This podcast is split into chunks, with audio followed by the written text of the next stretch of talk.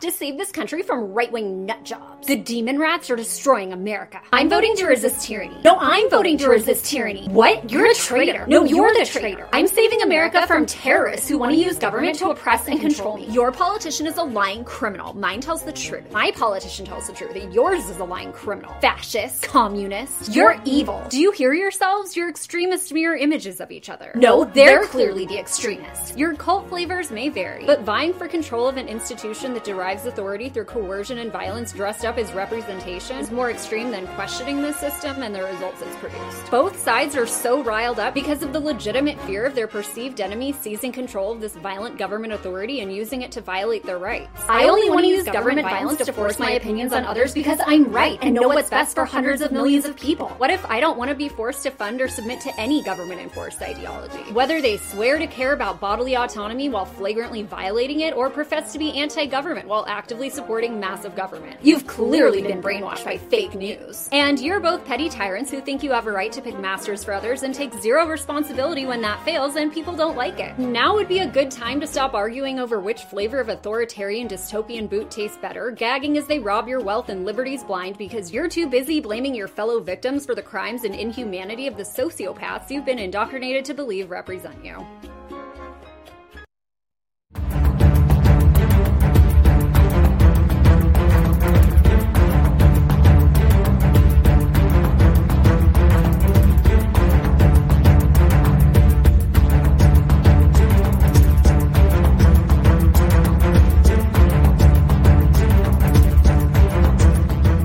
Welcome to the Daily Wrap Up, a concise show dedicated to bringing you the most relevant independent news as we see it from the last 24 hours. Tuesday, November 8th, November 8th, 2022. Thank you for joining me today. I just absolutely love, I can't even express to you how much I truly love what we just played right there huge shout out to the AM Wake Up from this morning. It was TLAV Tuesday this morning where I'm on AM Wake Up show, and uh, Steve and and Pasta played that to start. It is just so incredibly. I mean, it is. I think that's what most people see. I genuinely believe that's what most people right now, not the entire picture, but that people are looking at those on the extreme, and I don't mean extreme in the sense that they're using it, but just the the furthest reaches of the left and the right and we could have there is definitely the extreme parts of that, but that's not how I meant it in that moment. But that the furthest reaches of those parties, we look at them and we go like, why are you still playing this game? Like the average grouping of people in the middle, and then I think there's people like us and the independent media and elsewhere that I I believe that we're more so you know aware of the way it's used against us. Is my opinion. I could be wrong. But I just think that's that's such a breath of fresh air, and it's so logical and so rooted in reality that I just find it hard to believe that most people don't hear that and go, yeah, I see the same thing. I want everybody out there to truly question whether or not that's the case right now. Even if you see everyone on the streets and everyone's different and you feel like you're the only one, which may be true.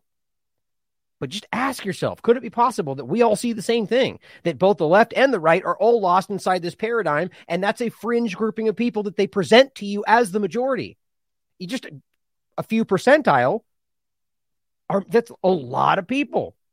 You could very easily make that the case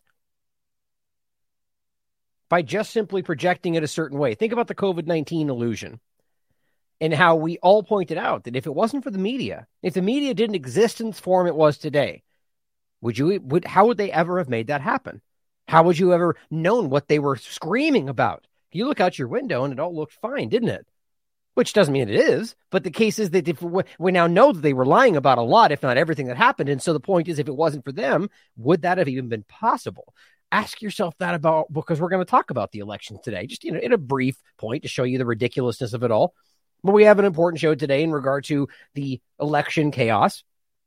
I think it's entirely engineered if not, you know, meant to, you know, I, guess the same point, meant to drive this into the ground so it can be pointed out on all sides and say, see, this is why we need whatever fill in the blank next solution comes out of the problem reaction preface. But I think at this point, we can clearly see that there's a, an evolution to all of this. And we're going to talk about how that's happening. We're going to talk about the, the machines and the ballots and all the different stuff that's entire, it, literally exactly what everybody thought was going to happen. And oh, what do you know? It's all happening, even though we aren't allowed to question the integrity of the election We're going to talk about foreign policy and just the belligerence of it all that continues. But I, I pushed a lot off the show today just so we could finish with the important part that is a massive study done by Kaiser Permanente of 300,000 cases and what it shows you.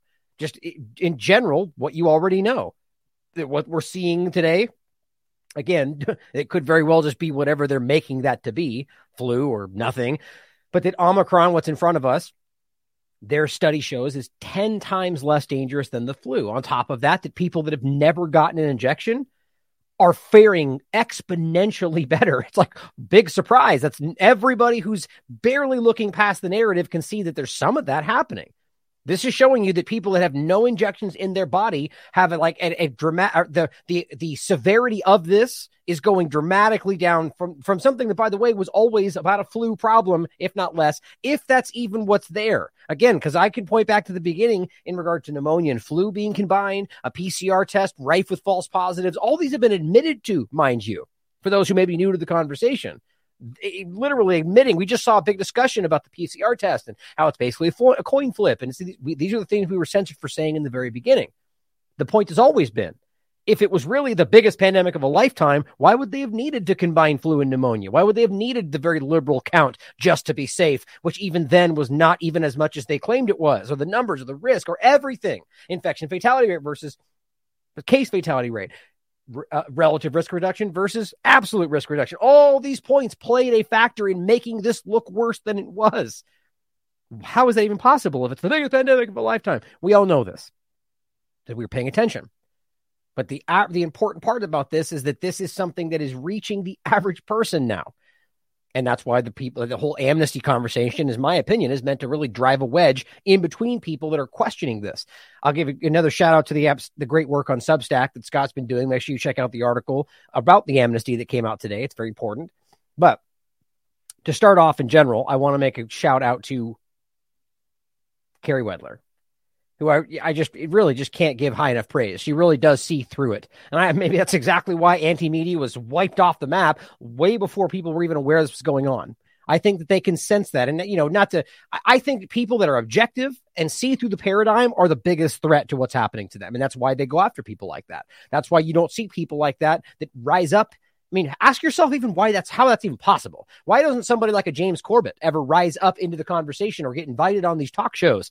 I mean, how's that? Because it doesn't suit that the agenda. And even people who you argue may be fighting for medical freedom and so on, the larger people in the left and the right area are always still invested in the left right paradigm. That means no matter what, there's a level of dishonesty somewhere in there. You may not agree with that, but that's the reality. You that's what we're seeing across the board. So just a really great clip here that I hope you guys will share. Oh, and one thing before I jump into the election stuff, I wanted to just people I keep forgetting to make this point. Uh, uh, the links on the shows. Now this is the, the show from November 2nd. Have been looking different. I'm sure many of you have noticed. Really quickly, I believe I'm already going to go back to the way I was doing it before. The reason it's like this is because the it's easier. I can have these up before the show goes live be, when they look like this. It's using the bookmark the, the bookmark settings and I can just copy it and post it. The problem is that they don't have the link and they have like the title and it can be kind of hard to look at. I don't end up having the the categories in there and so on. So let me, I mean, I guess it's not even let me know what you guys think. I guess I was going to ask that, but the point is essentially I plan to go back, but that means that I have to go one by one, copy each one, paste it, then copy it, then paste the whole thing. And it takes a little bit of time and it ends up dragging it out. And that's why sometimes it doesn't happen till the next day. And on that note, the show from yesterday or the last show we did, unfortunately, I accidentally closed the window and lost all the tabs. I didn't have it saved. And so that's why the links are not posted. Now, that's one of the reasons why this version is a little bit better in, in the, in the flow. But either way, let me know what you think, I guess, if you guys are okay with this version but I do understand why it's hard for some people. But I also, last point is how frustrating it is that I get a lot of criticism despite it always being there. there, I mean, there's very few people that even post links at all. And yet I get pushback when it's different or more problematic. And I get it. We've raised the bar and I want to meet that bar. So I'm sorry if it was more complicated for people, but realize the links will be there. Sorry for the ones before. But let me know what you think on if you like this version. Maybe I'll change my mind. You know, just if you guys can see, it's just a little different any case, let's start off with the. Oh, actually, I forgot. I have a couple points on Elon Musk. Actually, forgot about that, and then we'll get to the election. Really, short, really short, cool point here. I just thought this was interesting. You guys might want to see the updates in regard to some of these Elon Musk Twitter conversations. This is actually pretty funny. This says Elon Musk confirms, which is probably not news to anybody, that some Twitter employees had actually been selling verification badges behind the scenes under previous management. Now, if there was ever a reason why there is actually some kind of art, reality of Elon Musk standing against the elitists, even though he's part of that group. You know, if there if there's any, re- I don't think that's the case, but if there's any reality to that, this would be why the kind of insight they don't want you realizing that they're no different than you. They're not special. They don't have a special blue badge that makes them part of some special society. They're just like you, and usually not even as intelligent when you really break it down. You know, the people like the Brian Stelters of the world, or these people on TV that projected themselves as being on the inside. They're not. Look at him now. I mean, uh, I don't mean pick on Stelter. He'll probably find his way back up into the ranks of some garbage corporate media platform. But the end of the day is they were still selling them to people because people wanted that kind of cloud. Now, it may not have been the high level people. They probably got it regardless. My point is simply that it's not what it appears to be. I find that hilarious personally, but it's dishonest, right? So just realize that it's not. And, and by the way, I don't think it's going to get any better. That's just my sad perspective, pessimistic, I guess. But here's an interesting thing you might laugh at. I can't actually verify whether this was real or not, but this was posted. Somebody talked about it, and then I did. I was able to find a screenshot of it. But what's funny is I, it's that's the world we live in today. That one, it's probably very easy. There's probably entire platforms designed to fake tweets like this. I, I, I didn't even don't even care to look into that. I'm sure that's probably the case regardless, I wanted your guys' thoughts on this because it really it's a joke, even if it was real. It says users with they them pronouns in their bio will pay $16 for verification instead of eight because they identify as multiple people. I just think that's funny. At the very least, it's just meant to be a joke. I highly doubt that would ever become a policy because it's it's not even real. Like, nope, they're not. We all know they're not actually identifying as two people. So it's more of a, a poke at them, which will be used to argue that it was offensive and so on. Either way, I just think it's kind of hilarious the way this is all being played out. That these kind of things, even jokes, will be used to argue it's the right and extremists and the whole thing, which is all the way this is where this is going. I of just include that because I thought it was funny, but we saw the independent saying having a blue check on Twitter is now like wearing a MAGA hat. You'll know who to avoid. Think about the kind of that is what we're trying. This is where this even overlaps with like the amnesty conversation. These are the kind of people we're talking about. Now, I, I again, the point we talked about this morning is the idea of amnesty should not even be had on a general population scale. We shouldn't be having this debate publicly. It's your choice individually with each relationship between you and them and what you want to do. Whether you want to say, I forgive you, or whether you want to say, I accept your apology, but I will never forgive you. I will never forget, but I understand you're trying to make amends, or none of that because I can tell you're lying. It's between you. There's not a one size fits all conversation. That's what they want us to be doing. So we divide. So we fight each other. I think that's as clear as day. But this these are the kind of groups that we, in my personal opinion, again, I, who let's just put it this way, based on what I just said, that I will never forgive or forget or accept an apology from. Because look at the kind of vitriol they're spewing right now. Having a blue check on Twitter is now wearing a ma- so first of all, why is wearing a MAGA hat bad? It means make America great again. And you're telling me that literally every person out there wearing a MAGA hat is exactly what you're framing them as? You know how juvenile and ignorant that is? That's that that if we were to say every single person is this color skin is exactly this way, they would lose their minds. But it's okay apparently because it's this kind of person, this color skin. It's crazy. Not it's not only crazy, it's ignorant. But they're just broad brushing everything because they want to sell things and they want to divide. That's what I think. Now here's what's funny by the way. Kathy Griffin, who, by the way, I think I've made clear I absolutely can't stand on like a internal visceral level ever. Just and again, you, I mean, that's personal.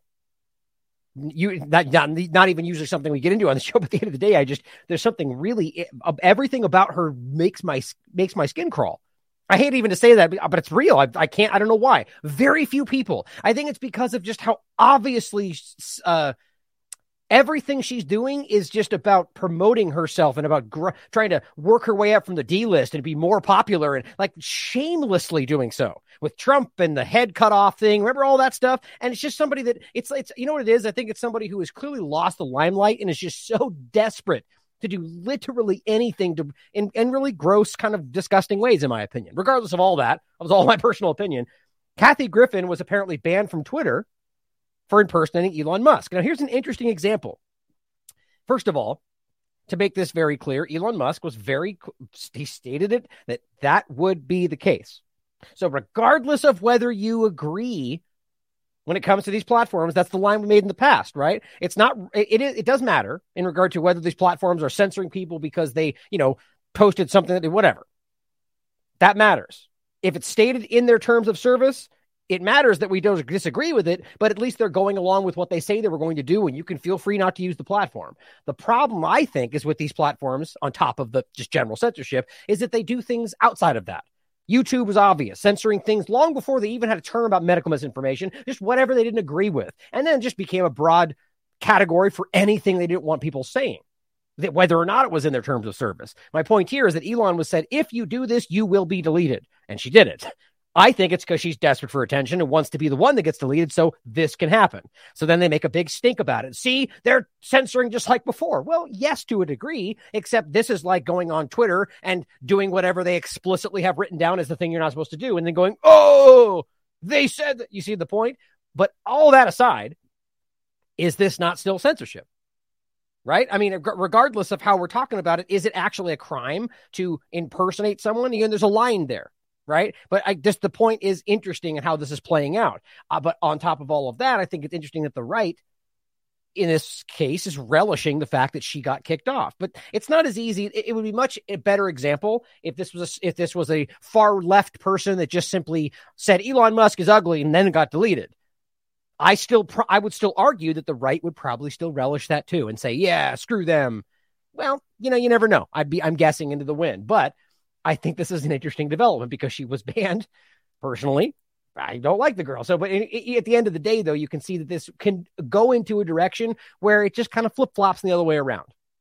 Here's an, one step further on this. Tim Pool, in response to this guy, saying, well, first starting with this guy saying impersonation is not free speech fraud is not protected by by the First Amendment, and you, this is about the same point, right? So there's the argument about how this is not necessarily censorship, right? And again, I'm not. I, this is a right in the middle example, which is why I'm so interested by it. And again, that's exactly why she chose to do this. She's, oh, don't do that. Well, I'm going to do that. And uh, here's the other point to make too: is that if it was in the reverse, they would be screaming that it was acceptable, right? Well, because that that Republican didn't do what the prop, the platform said. Go start your own platform. But now in reverse, she's going to cry foul. You see how this works? The two party paradigm is the problem today. But it says this is one of the brilliant tech bros. It's David Sacks guy, uh, I believe. Yeah, it's that uh, brilliant tech bros Musk has brought on to help him run Twitter. His knowledge of the First Amendment apparently consists of reading a Wikipedia article, and it shows parody is protected speech under the First Amendment, which is correct right? But here's the difference. And I, am sorry to go into deep on this. I just, this kind of stuff fascinates me is that ultimately she wasn't really doing parody because she changed her image. She changed everything and it looked exactly like Elon's page and then went on and said a bunch of stuff that was challenging his ideas and making him look stupid. It's not really parody because it wasn't even funny. You were doing this to make an issue to get deleted. That's my opinion, right? Regar- regardless, but Judd makes a great point. Here's it goes even further. Tim Pool steps in and says if you have advocated for private control by billionaires of media like Musk and social media in the past, then I provide you no consideration when the hammer falls on you. You're going to love this kind of like absolutist, you know, where people can't make mistakes. It's like the amnesty kind of thing in my mind. But it says your First Amendment arguments mean nothing to me. And I look forward to you reaping what you've sown. Th- this exactly is what you should never be like. Right. So you're, so you know, you don't like, so you don't care about the First Amendment, or you only don't care insofar as that he doesn't get what he wants because he did something before you think is stupid. Like, that's that's ridiculous. Day by day, I have less respect for this person here, but going forward, Jason Bassler ste- steps up, rightly so, and I big respect for Jason Bassler and the Free Thought Project. That's funny, Tim. When our organization, the Free Thought Project, was deplatformed by both Twitter and Facebook on the same day, resulting in a loss of nearly 6 million fans, by the way, same time as the anti media and Carey Wedler, you told us we should have just obeyed terms of service and community standards. Oh, how things have shifted. Isn't that interesting how that works? Right? So, this is called being inconsistent in your logic and your stated policy, stated perspectives. Regardless, it's funny how things flip flop back and forth. And the pol- and this is what happens when you're stuck on the two party paradigm, in my opinion.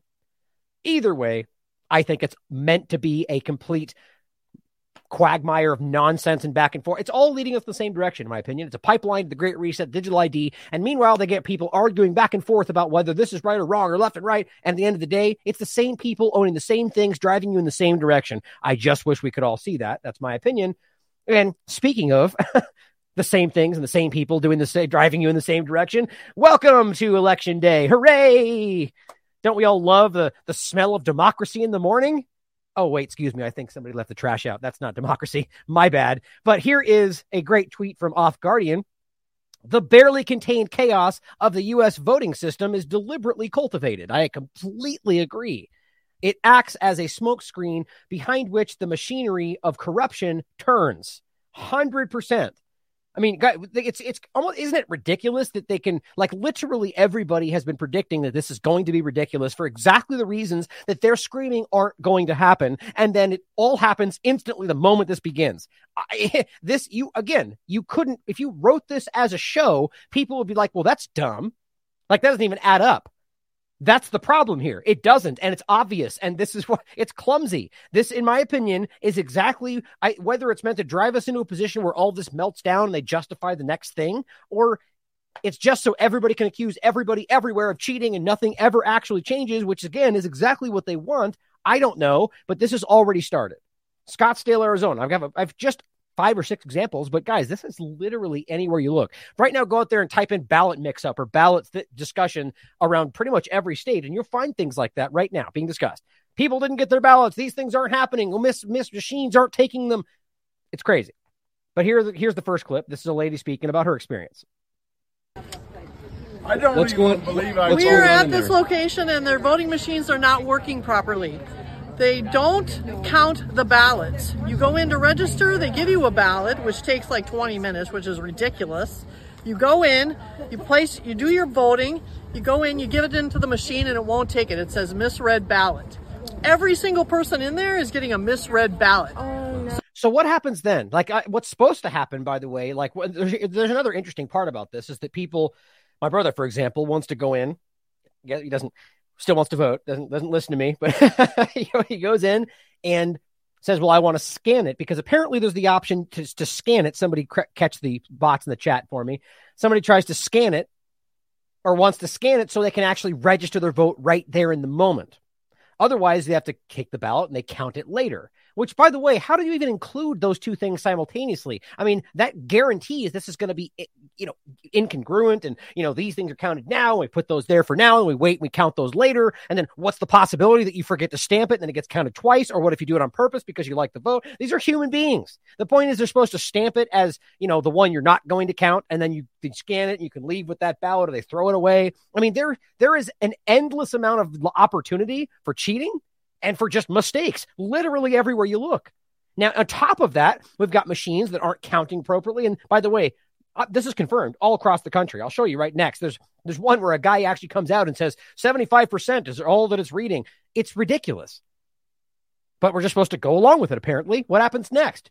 Everybody everywhere, even if there isn't, who want to make an issue about this, pro- whether they lose or not, are going to say, well, that this is what happened and these machines were cheated on. These people did this. And you know what? They're probably right in every possible way.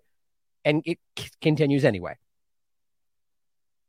So now they have to drop them into the box, so hand, hand counted, supposedly hand counted. Yeah. My husband's done two ballots. He had to do a canceled ballot.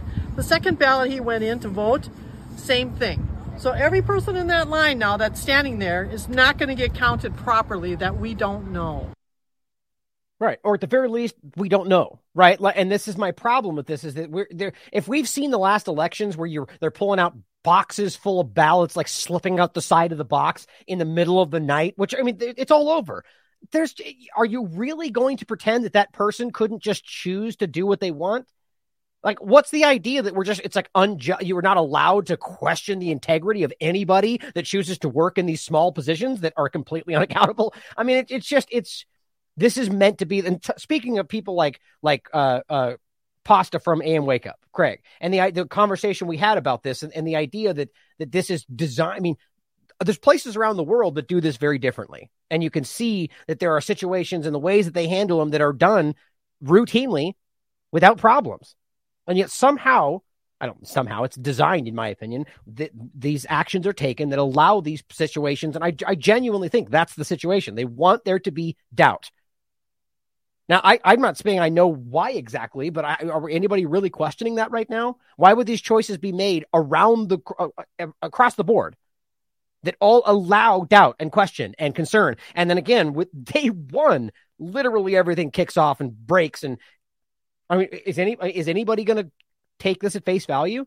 Like, let's just say, for sake of conversation, that everything goes down as it's supposed to. Like, aside from the glitches and problems, they count and they say, yep, but we still got it all. We can verify every single vote eat the people that want to are going to say, nope, I don't buy it. You cheated. It's a, which we know happens every single time. Now, for some reason, I couldn't get this video to download. The whole Twitter thing where they do two videos and one tweet. I guess you can only get one of them. I'm not sure. But here, I'll try and play this close. Same kind of thing. This is another guy. Let me turn up the volume. Yeah, sure. Yeah, I'm at the North Scottsdale United Methodist Church on uh, Tuesday, November the 8th, election day, and it's 1033. Uh, I've tried to vote, and neither machine in there, neither ballot machine will accept ballots. There's numerous people in line, and every time it's either rejected or misread. Wow. And they said there's a drop box we can put it in. They said it will be counted. Uh, I was adamant I did not want a provisional ballot to be counted in, in case of.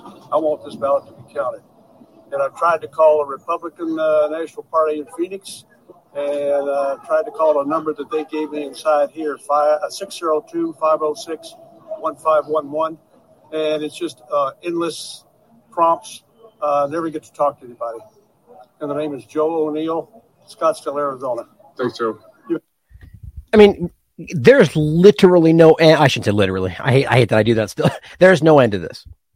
There's absolutely no end. I mean, it goes on and on and on. Here's the guy speaking.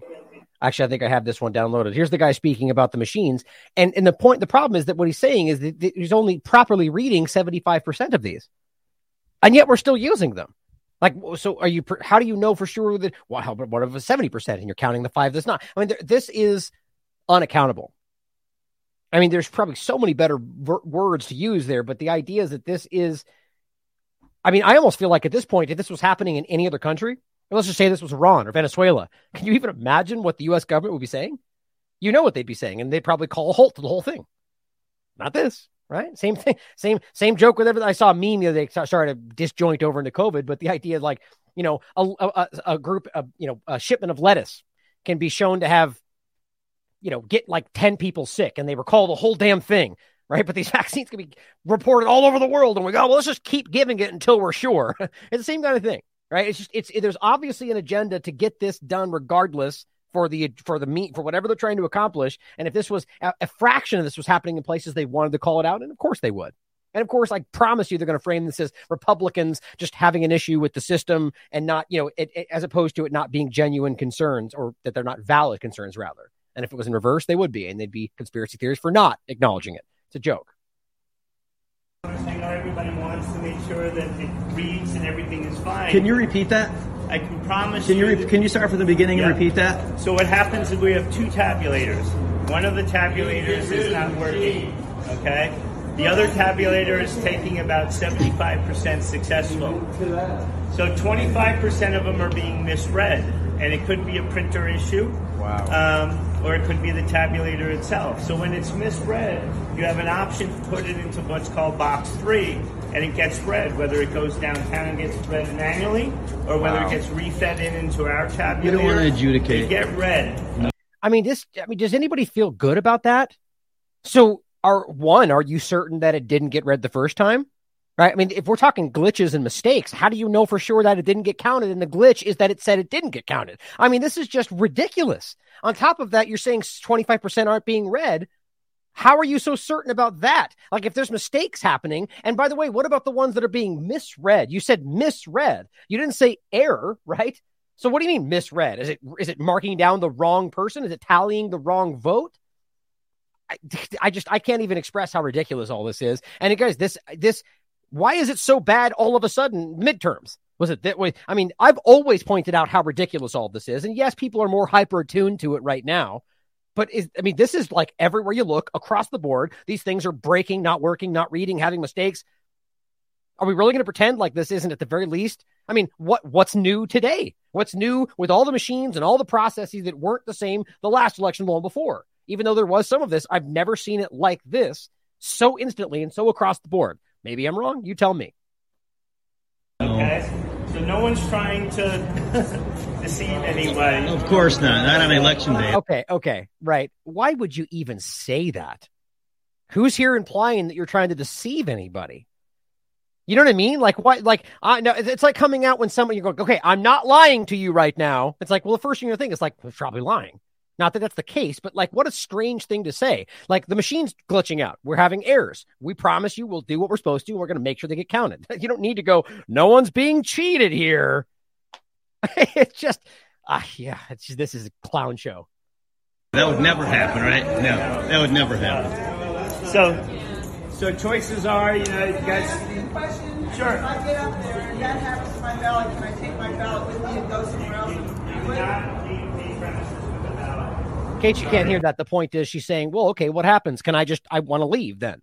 I'm waiting in line. I haven't done this yet. I don't even want to engage with this ridiculous process that's broken and apparently only counting 75 or misreading or whatever. I want to go somewhere else. You go, no, you can't. You're not allowed to leave with that ballot. So now that you've, you've already marked it, you can't leave. You have to, you, so you're stuck engaging with this system that's completely up in the air at this point. Now, somebody writes in the chat, of course, I smell a call for digital IDs coming. Exactly, right? If you haven't picked up on that, yeah, that's exactly what we're talking about here. This is all of this is going to drive in a direction where it is something that they claim is you know, well, here's the here's the funny part. Do you remember when we were talking about blockchain technology a long time ago, and the idea that the point is that you can make blockchain ledgers for things like I don't know, military spending, for voting, in a way that you that is accountable, that can be posted publicly, that everybody can see, that you can engage with, you can see the the whole system. Now that argument still stands. And I still argue that in an honest situation, that is much better than we're staring at. But I'm super resistant to any of that because of how un- I don't trust what they would do with this or how they would alter it behind the scenes. We wouldn't even know what the, the bottom line is. This is going to be driven in a direction that justifies that kind of step. But I promise you, it is not going to be publicly available, everybody can look at any moment kind of stuff. It's going to be their system, just like it is now, and you have to trust what they put out from it. I don't know why we would trust that. I hope I'm wrong, but that's what I see coming. So the the drive into the digital discussion is not what we would want because it will be abused like everything else. I don't I hate to be so pessimistic. I think they've proven that. There's not, there's not because I don't trust you going in a box. The box may never No, no way. Right, right. I'll come back. the choice is to wait until and the point is, there's every reason to think that. I mean, there's videos abound. They're everywhere you look. You, like last so many elections, you can find those videos I just mentioned. Late ballot boxes being dumped in the middle of the night, or like literally having boxes come out of the trunk. The bottom line is, whether you pretend that's a problem or not, we know it can be because those things are, there's a time when they are alone with those things, and that's not how this is supposed to go. Even the discussion of the ballot jar, they're supposed to be with people, but there was numerous videos of people by themselves. Now, it doesn't matter what justification, we're too busy. Well, we had to get it there by a certain time. It doesn't matter. Every right to be concerned about this stuff. Every right. Post millennial or the uh yeah, the post millennial points out breaking voting machines down in New Jersey's Mercer County. Just down in general. Oh, well, guess what? Now you have to put it in the box. Now you have to rely on them counting it themselves. Rife with personal errors, mistakes, and you know, just blatant cheating. Like, look, if we're gonna pretend from either side, by the way, that they haven't made arguments across the board about why these people being elected is like the end of the world, right? From the left side of the of perceived on the right, what are they arguing? Just like they argued last time. There was an entire article written about some kind of secret cabal that took action to stop Trump, right? Okay, well, that wasn't legal. That wasn't even, that wasn't in line with the election. Okay, so why wouldn't they make the same argument this time? Well, they are, in fact. So the idea that we would, it's unacceptable to argue that this person involved might accidentally change the vote for their own benefit because they've been convinced that Trump or any Republican are literal Nazis going to destroy our country, like Biden has actually said. I mean, come on, guys, it's all right in front of you but we're not allowed to question the integrity of the poll workers, right? I mean, it's just, it's a joke. These things are being done like this, in my opinion, to create a situation where these can be manipulated. Now, look, I'm not just, I should have said this in the beginning. I, I, often do this where I assume that you guys know my previous stance, but I forget that there are new people on the show and so on. What I'm doing by going through all of this is showing you how the situation itself is being shown to us to be broken. Now, I truly think it's because of what they want to present. You, I should. My my point was I should have been outwardly clear from the beginning for the new people that I don't think this even tally. Your votes don't make a difference in this situation. I'm sorry to say that. I think it's very obvious throughout history for examples just like this, Clint Curtis and the past voting machine arguments, the stealing, the manipulation, everything you've seen from Biden's, from Trump's to Obama's to Bush's to all these elections, they're constantly being shown to cheat and manipulate. That ultimately it's not your votes don't translate into who gets elected. Now, that doesn't mean that your votes don't have some kind of influence. I don't know for sure, but I do know that we've seen provably that those things get manipulated to the point to where it does not translate into who ultimately goes into power. I just, I just, I, I know people don't want to accept that on this amazing day of election, but we need to understand that. And I, I, you know, just at the very least question if that's possible. And if you're not willing to even entertain that idea, in that in and of itself shows you something. But back to the point California election results expected to be delayed for days. Why? Same exact reason. What an interestingly, perfectly simultaneous and total coincidence that it's happening everywhere. Weeks in some Los Angeles areas. My God, weeks, weeks and weeks and weeks. The point is, they're having issues with the the mail, the the the, the mail ballots, the, the machines. I mean, it's everywhere, everywhere. Same thing here. Davidson County voters expressed their frustration after ballot mix-ups. Davidson County officials released a 10 page list of voters who, in fact, received incorrect ballots, and more than 430 voters were given incorrect ballots and cast votes in the wrong places. I mean, this is just falling apart left and right. Ballot return deadline to be extended now in Georgia for over a thousand voters who just not sent requested mail ballots. Now, here's an interesting point that I want to include that I'm, I mean, this is on uh, November 3rd. I'm sure many people saw this, but realize that there's already been an example. And this is what I think is so hilarious in a macabre sort of way. I guess that's not the right word, but just, you know, I mean, just hilarious because people are ridiculous. But the point that you can't question this, right? Especially from a, you know, right leaning side. You can't question the integrity of the election. How dare you? Except Trump was elected by Putin, though. That's okay. But the point is, there's already been an example of somebody being involved with election fraud. And yes, they got fired. But that doesn't matter in the context of whether it's clearly people are willing to cheat because they've been convinced that this is the most important election of our lifetime, right? Every time. Dan O'Donnell points out, holy S, Kimberly Zapata, the deputy director of the City of Milwaukee Election Commission. So, not some little pollster. This is a big time deputy director of the City of Milwaukee Election Commission, was fired for committing election fraud by obtaining fake military ballots and sending them to Assembly Election Committee Chairman Janel Brandtjen. okay, so cheating, right? Knowingly doing so because she wanted to make sure her person won. There's no misunderstanding that and was fired for it. Naked Feet steps in and says, So the Democratic mayor caught it fired the offender, and the offender is likely to face criminal charges. It seems like the system worked exactly how it should, just like with the Racine fella if this one official was quickly caught for merely requesting ballots, I'm, okay, you get the point where that's going. Well, first of all, you, if that is exactly what happened, you may argue that, but you still have to acknowledge that people in politics cheat. Simple as that. You can say it's 1%, you can say it's 99%, but it happens. Same thing we talk about with COVID and all this stuff, but they, nope, nope, fake news, no, can't even ask the question because they don't like it challenged. But here is what science chimes in and says the Democratic mayor caught it because the ballots were sent to a Republican city council member who alerted authorities. Are you implying that everyone who gets a fraudulent ballot will alert the authorities? I mean, you see, the point is, guys, that this, and he actually responds, this good point. Everyone's never lie. This is their bad. I didn't see that response either way. I thought he was going good point, but he's not. Regardless, guys, the problem is that this was already done. Now, this is in no way to suggest that Republicans aren't doing the same damn thing. I, I just don't know why. Now, I, I would like to believe that a lot of Republicans, average people, perceive themselves as being the side not willing to cheat and so on, but I, they, are the politicians, not not even close. 100% every single one of them across the board in my opinion is absolutely willing to do whatever it takes to keep to lie to you to achieve what they want. Call me a pessimist prove me wrong. You show me along the process of our elections to now where i'm wrong. And i'll and i'll shut up about it Oh, but Ryan, this is the one. Okay. The only one out of our history. The reality is, guys, that it's always this way. We're just seeing it more than ever. Milwaukee elections official fired after allegedly requesting military ballots. oh, it happened. Well, it's alleged, but she was fired for the alleged, the, the allegation. Yeah. Great job, CNN. The point is that they just want to put a little bit of doubt under this, but the bottom line is fired, fired for election fraud. The official.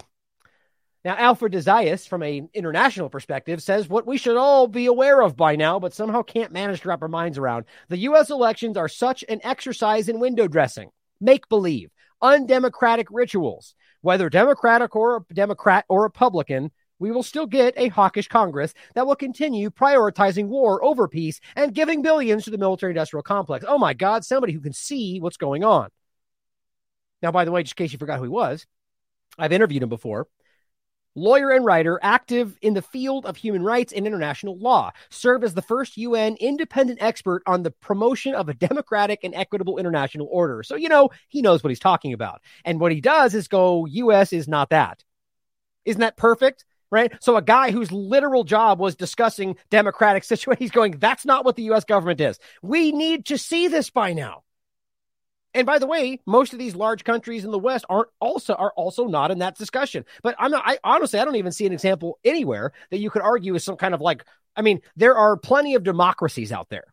My point is not to say that there are not situations where people vote and it translates into somebody coming into power, but there are other ways people can abuse these situations like especially like we can see from a foreign policy perspective and abusing it that way like the US government does. But regardless of any of that, we can get into a whole international discussion which I love to have. The point is where we are now today and what we're looking at and we just need to come to grips with what is in front of us as Americans today.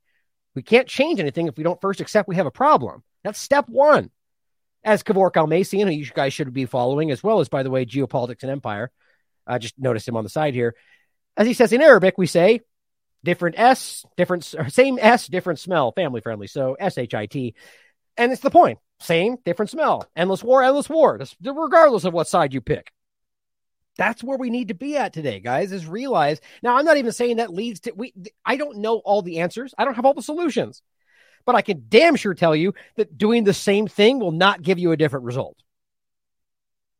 Now, here's the last part on the election discussion today. Here's what CNN Politics is writing. Now, just for those, and, I, and again, I'm always willing to consider that I could be wrong in regard to, in this case, whether or not your vote translates. Now, the thing I've always made clear is that if you're ever going, first of all, it's your choice. I'm not telling you not to do it. You want to vote, go vote. Just like every other thing we talk about. Want to wear a mask? Wear a mask. I'll, I'll, tell, I'll show you why you're wrong. I'll try to prove to you that you're hurting yourself. Same thing with the voting. I will do the same thing but you have a right to do it if you believe in it. I've never tried to dissuade anybody from doing so. I just try to let them know why I think it doesn't translate the way they think it does, and why in some case it does give the you're essentially saying, you know, I I uh, that you're complicit essentially, right? That you are consenting is the word I'm looking for. That you are I'm consenting to let you take my name and operate around the world and do all the things that we're talking about that we know they're doing and pretending they're fighting for freedom. That goes for any government out there. It's the same point. But if you're ever going to make a difference, if there is any situation that is still changing what's happening, it's local politics, right? School board. Now, I don't know what, what level I think it stops being, or if any of them, but the bottom line is if there ever's going to be something, it's the local stuff. Because you can argue, you know, if your neighbor runs for school board, that's I, that's pretty hard to pretend he's working for the CIA. It's certainly possible, right? Or anything else. The point, though, is that you can get people in these positions and you can change stuff from a local level. So that's why I think this article is being written. And what they're essentially turning this into is, oh, the rage against the federal government is now being pointed at the local politics. Not because we want change, but because, oh, they're they're extremists and they just hate politics. They don't like democracy, right? It's just these clumsy, childish arguments that are completely not rooted in reality. But what's interesting to me is I think it's because they're genuinely concerned about a, that. And this is, I think I've seen a lot of this happening in the Republican discussion, which I think is smart. Turning around and focusing on the local politics, the school boards. I saw this a lot during COVID, where a lot of the, the Republican groups uh, in, in, in Tennessee were were saying let's focus on the local politics the school board the you know the, the city council and do things that way and then work your way up i mean that's smart and that's why I think this is happening. This is October 28th. How rage turned into a tactic in local politics. Americans are used are used to voters being angry at Congress and the president. Yeah, gee, why? Because they're doing things that make you angry. What's funny, by the way, is that that's a that's the majority we're talking about there. But there's a new vein of anger directed at local officials and a nationwide coordination in campaigns to recall or imme- imme- intimidate county supervisors and school board members. Thinking back to Clay Travis and the the open, you know, the the statement that was made that echoed around the country and was used to argue that the the the right as well as independent media were threatening school board members. I was there when that happened. I was right in that same meeting. I thought it was pretty interesting the way that happened. But regardless, I think what this shows you, first of all, is they're pointing at democracy. They just don't like it, just like the other times, right? Where they go, well, you know, all these these Republicans are are campaigning to get these different people in, and that's a problem. So you don't like democracy then? Now, let's just say that these were all open Nazis, right? Open like flag carrying, marching Nazis. As ridiculous as that is in the context of what we're talking about.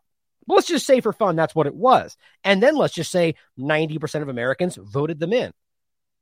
That's democracy this is why there's a problem here because people can be manipulated, people can be radicalized, like we know the government and the media are actively doing while calling the objective and, and nonpartisan people the extremists. It's ridiculous. Now, we're going to get to a point about Israel in a minute that makes this point even more clear because that's what just happened in Israel's election. An overwhelming number of people in the country voted in the most extreme racist people you could possibly imagine. We'll talk about it in a second. But what's interesting is that they don't like that. They don't like what they're seeing, or at least they're framing it like that. But it contradicts what they already said. We we want democracy, except when they vote this way. like think about how dumb that is, and it's right on the surface. But it goes on to say, and by the way, the intimidate county supervisors, that's just simply what they're, these are people that are going and saying, how dare you force my son to take an injection that will kill them? How dare you make my daughter wear a mask? That's anger not intimidation. The problem is that they're trying to frame it that way when these people are not actually representing their constituents.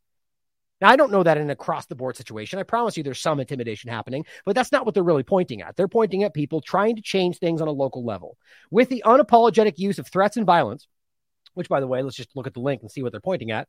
First on CNN, election workers to be trained with deal to de- oh got it. So not even an article pointing at any actual violence, an article talking about how there will be violence and how we're training them to deal with that. Great job, CNN. What a dumpster fire these people are. But the point that's their their source. With the unapologetic use of threat, if you have a sentence like that, you damn well better prove it, not point to how you're training people to deal with the thing you say might happen. That's disgusting. But it says it signals a more confrontational local politics and it may be driving local officials. Okay. So local officials are responding to the people that, I mean, show me where a crime is committed. First of all, what's intimidation? Is there a crime taking place? Are you just simply saying that them saying you better do what you promise? That's intimidation to them. You know it is. We've already seen this happen. The point is that they're pointing at all of this and they're saying, well, oh, these officials are, are changing. Other people are getting into power, and we're not okay with that. Well, guess what? That's democracy, CNN. CNN's uh, Kyung Lah, a national reporter based in Los Angeles, has encouraged, encountered, excuse me, the anger in her reporting from around the country. Now, here's what's funny she has put together a new documentary about what she experienced. Now, let me, how much you want to bet this has not the fact that she just organically picked this up around the country and goes, I'm going to make a documentary. How much you want to bet? CNN said, We want you to make a documentary. Go find this. That's the way that actually works. They want to frame it, though, to where as if she just had this organic idea about what I was experiencing. That's not what's going on. She has put together a new documentary, Perilous Politics America's Dangerous Divide literally what their job is behind the scenes and this is the point that that actual documentary is meant to divide that looks at how angry and confrontation and confrontation are infiltrating anger and confrontation are infiltrating Main Street America. Gee, I wonder why. Maybe because you're calling MAGA people the threat of the Nazis that are going to destroy the country. Yeah, no, no, that can't be it. It can't be the the highest authority in the country framing 50% of the country as threats and terrorists. That can't be it, right? Nah, because CNN didn't mention it, so it must not be the case, right? We just how can you even write stuff like this and not pretend? Or how about the fact that when you actually watch this stuff or read what they're talking about, there's not a single mention of any left violence, despite the fact that that's just as prevalent, if not more. Then it goes on under noticing a new rage, and this is of course an interview going back and forth between Wolf Blitzer and this journalist. But it says, as a field reporter, I was seeing this type of rage at the local level, and that has usually been aimed at the federal level, the national level, anger over how Congress is working, or that the federal government is coming to take our guns. Right. Because that's happening. Because these people are not representing you. And what they're doing is literally unconstitutional. Like the idea that it's wrong for people to be angry at powerful people who aren't listening to what you want when they pretend they're representing you, who are forcing you on quarantine and forcing you to take medical injections. I mean, oh yeah, gee, I wonder why they're angry. And the idea of taking your guns is literally what they're doing. The, this isn't even a joke anymore. They are openly discussing how they want that to be the case. It's everywhere. But just because it doesn't happen, you're a conspiracy theorist for pointing at what they just said, apparently. Now, what we're seeing is the wheels of democracy that are most intimately aligned with your average person, your school, your city, your local election, all of that becoming the focus of extremism. There it is, and extreme anger. There's no examples, you see. This is just narrative. But when you actually look at the information, what you see is that these people are getting elected. The people that were previously there don't want to be in the position anymore. Now, you could say that's because they're scared or being intimidated, but the bottom line is people are being elected and they don't like that. The big the the wheels of our democracy, like they only care about what they want. The democracy is only when they want people elected, and that happens, right? When they don't want Trump and he gets elected, that's not democracy. That's that's Russia. That's how dumb this is. And what we're seeing is the same with is the same rage, that ugliness in the national level across those spokes of democracy, jamming in the small spokes of democracy. Right. So is it the same as the democracy taking place in Ukraine? There's sure as hell violence guiding that democracy, right? Even though that's not what we're talking about. Of course not. But you know, just anger over here. Oh, extremist. But make sure they fund those Nazis over there to keep the freedom rolling. It is it is having a significant impact on how our communities function. Wolf says, I love this too. It's not great. This is a question by Wolf, the journalist. A lot of these threats that you document were inspired by COVID 19. Therefore, I've stated that fact with nothing to back it up. Let me then pose the question Have they dis- dis- dissipated with the end of the pandemic? And you love that? A lot of these threats are because COVID. Can you quantify that? Can you prove your statement? Nah, they don't need any of that. Narrative. Now, question based on narrative. Go. This is the current state of corporate journalism well, the pandemic's over. Have their craziness dissipated? Because you know what they're saying is the right. If in their minds, there's no there's no pandemic madness from the left. No, no, no. It's all the right. No, they've changed. For example, in this county, first it was masks, and then it became critical race theory. This large bucket item of critical race theory fueled by conservative media. Yeah, because it's totally un- it's totally allowable and totally unjustified for them to take issue that that didn't make sense. It's totally unjustified for them to take issue with the fact that you're literally few, teaching children racism. You're you're literally training them to hate white people. I mean, if just in case you haven't looked into this, these are some of the things from critical race theory are that you, if you're white, you are racist, and if you're not white, then you can't be racist. That's literally what it's saying. This is the this is woke madness, and the point is that they have an issue with that and teaching their kids to be racist, and that's extreme. Oh, and they were talking mask extreme. Not even their own people agree with this stuff. It says, and then it became transgender rights. Right. So it's not transgender rights. It's the fact that you have dancing naked stripper trans people in front of our children pretending to read them books. That's the problem. But you make it transgender rights. Like we're concerned about the fact these people can exist. Some of them may be, but that's not the issue across the board from the general discussion. But it says it's happening everywhere. Right. How dare they have opinions about how their children should be raised? What extremists?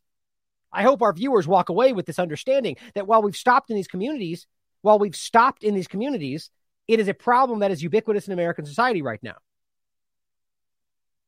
Viewing violent threats as a legitimate form of pressure. Okay, what about Antifa? What about Black Lives Matter? What about the idea that sometimes it takes a little bit of I mean, the the hypocrisy is overwhelming. They've talked about this left and right across the board. Their kind of violence is acceptable, but we can't have intimidation. You see, they're not even talking. You point to me where somebody has actually violently done something in this context. They, they don't even have their own examples. But what they're saying is that's where it's going. Oh no, that guy's a little too excited about the fact that his children's being taught to be racist. He's going to become a violent terrorist tomorrow. Except let's promote this Black Lives Matter violent rote protest that's led into a lot of people breaking windows and doing all sorts of stuff that they don't talk about. Now, of course, that's not everybody, just like it's not everybody on their side. But it's hypocrisy. People are leaving local government. Okay. Is that I mean, this is democracy. This is the point. Same point. Is the end of the day, they're choosing. Nobody's dragging them out by the neck, right? Even though some of them deserve that. And I'm not calling for violence. These are the people who deserve a voice. Okay. So what they're ultimately saying is you don't, right? You people with your anger and your opinions, you don't deserve a voice. You deserve a voice are the local politicians, the people who are being boxed out, essentially, who are being voted out. We need to make sure their voices get amplified. And there's your illusion of media where they go, we're going to make them more prominent. And suddenly they appear more prominent. That's what's happening. Now, this is a problem for them that you're leaning into local politics. Don't be what they think you are. As Wall Street Silver points out, just to make sure we understand left right illusion, the federal budget last year was $6.8 trillion, or about $16.8 billion dollars a year. Now, yes, it's gone up a lot since Ukraine as well, but that was the same way during Trump every single year, the same way with Obama. It just increases with every reason and everything they're doing. It's the same thing. The thing that never changes is exactly what you're looking at and war. That means the government would spend the entire wealth of Jeff Bezos or Elon Musk in under two weeks. A wealth tax of 100% on the entire Forbes 400 list wouldn't even pay for two months of spending. You ima- can you imagine what that money would do for the American people? Yeah, in case you thought that's what was happening. No, that's not what's happening. The vast, vast, vast majority is war. Endless war under the guise of freedom that's being used to keep you in check, which now, in fact, is being aimed at your body. It's disgusting. Now, to talk about Ukraine and foreign policy before we finish with the discussion of Omicron and the very important study, Breakthrough News points out, and again, this is the same context of what we're just discussing about the very government that we're pretending is about democracy. The world says no to the illegal U.S. blockade of Cuba for the 30th year in a row. In case you misheard that, for the 30th year in a row, where they vote, and the vast majority of people go, no, we don't agree with what you're doing. Now, don't forget that throughout that 30 year period, every single moment they can, they stand up and argue that the world agrees with what they're doing. Because, you know, don't forget, Bolton's called them the troika, uh, the tyranny, or what do you call it? The troika of tyranny. That was Cuba, I think Venezuela, and what was the other one? Iran, maybe? I think it was Iran. The point is that that's if you're going to stand up and act like the the international community agrees that Cuba is a threat to terror terrorist, that's what they do every single time. Except there's your reality right there in front of you. The vote was 185 to 2 with two abstentions, with only the US, Israel, and Brazil, or excuse me, the US and Israel voting against stopping it, with Ukraine and Brazil simply abstaining. Think about how stark that is. It's illegal. You're hurting people. You know who, who suffers from a 30 year blockade? The average people. Clearly, the government's not problematic. 30 has been going 30 years. But the people suffer. Welcome to the future of Syria. Welcome to the future of any of these locations where they're going to maintain this. Look what's going on in Syria. You know, long they've stopped a set. Well, they're still doing what they're doing on the ground, stealing, burning wheat fields, taking oil, but they're maintaining destabilization. That's what's happening. It's happening in Yemen. It's been decades in Yemen. It's still happening. It's still just a casual discussion of the worst humanitarian crisis in the world. No big deal as they're openly and illegally blockading the flow of food and water and medicine, or rather just, you know, food and water and then attacking the water infrastructure. Yeah, that's that's a public discussion. But but democracy and freedom though, right? Because we care about human life. I'm speaking as the disgusting governments, right? Think about how crazy this is. As he points out, the only countries to not vote against the blockade Israel, Ukraine, Brazil. And then it says the Oh, and, and the US. Yeah, obviously. Yeah. But that's the point. It's a US blockade. These are the criminals, guys, at the end of the day. And I'm not saying any other governments, for the most part, are any better, but from an American perspective, these people are doing bad, wrong. They're hurting people. There is no benefit to national security, to you, to anything happening here other than to control many different things. And there's a whole discussion to get into when it comes to Cuba. But you know the conversations we've had about what's happening with Yemen, Venezuela, the idea of what they're ultimately trying to do. And one of the main arguments is to keep things problematic so the government doesn't have one a successful country to point at. So you can always go look at how bad it is. Look at what their their terrible governance is doing to the people, even though it's them, just like with Iran and everywhere else. On top of that, it keeps their people unhappy, so they pressure the government to change, if not want somebody to step in and remove them. This is called regime change. It's not about democracy. It never has been. Now, Sarah Abdallah points out this while they lecture the world about human rights. The U.S. drops an average of 46 bombs a day.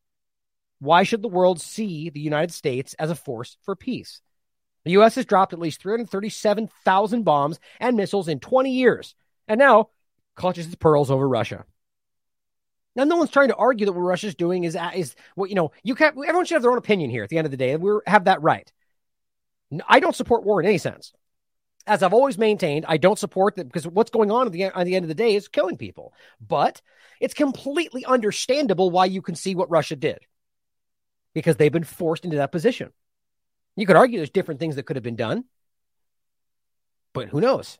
At the end of the day, when you're driven there, when you're murdering people on the ground, as I'm speaking as the Azov movement and so on, the Donbass region, well, they're obligated to do something about that if you believe their arguments. Still, I don't agree with war, but you can understand why it happened. And here we're looking at a situation where they're screaming and crying foul while doing the exact same thing everywhere else. That those are bad people.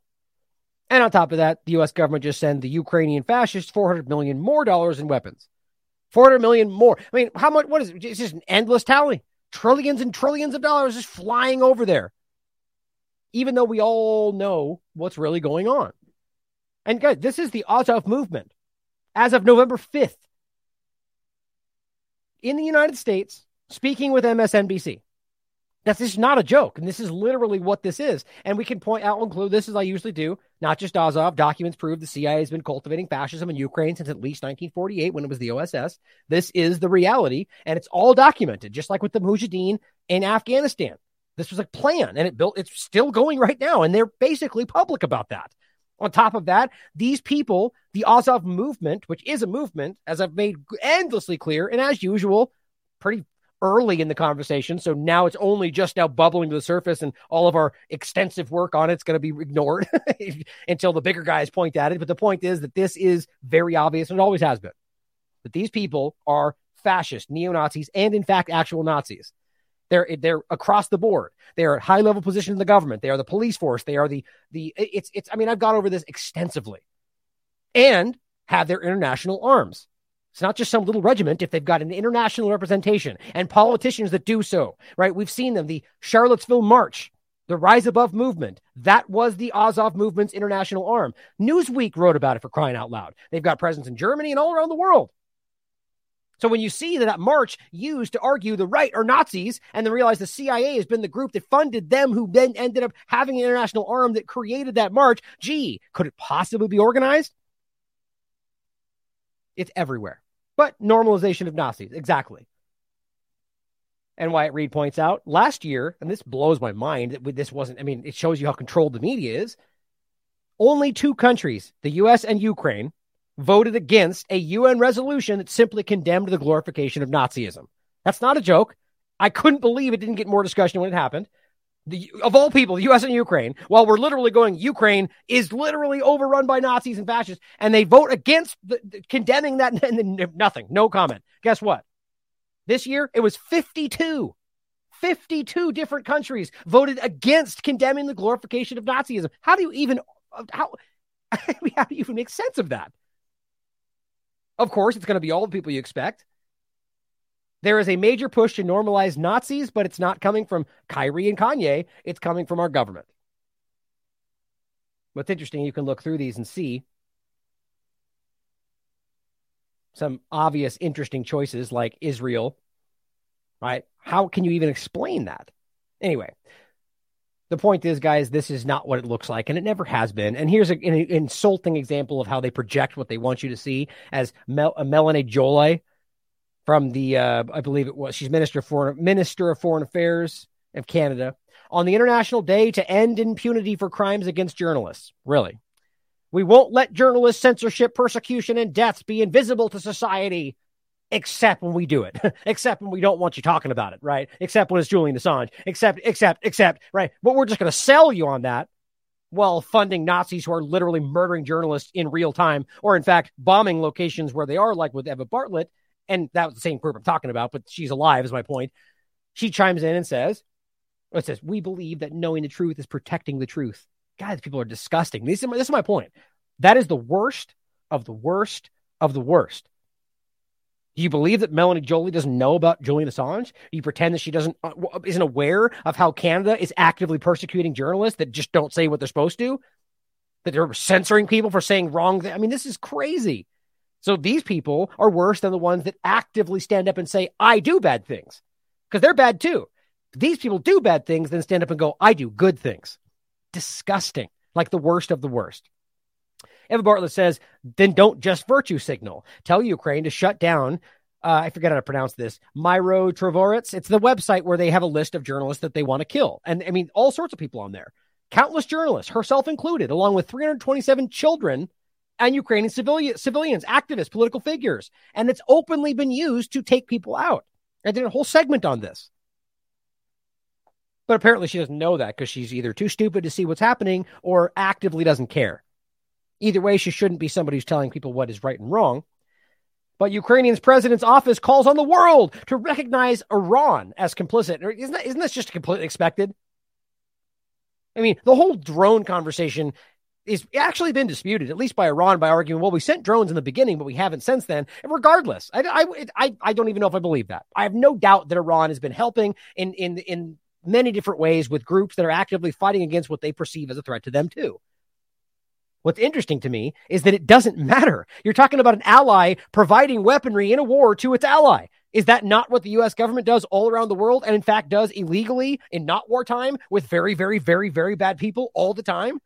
But of course, when their allies help each other, that's terrorism when it's the people we don't like. It's just ridiculous the way this is framed. But the interesting part about this is how they're now pulling in Iran to the conversation.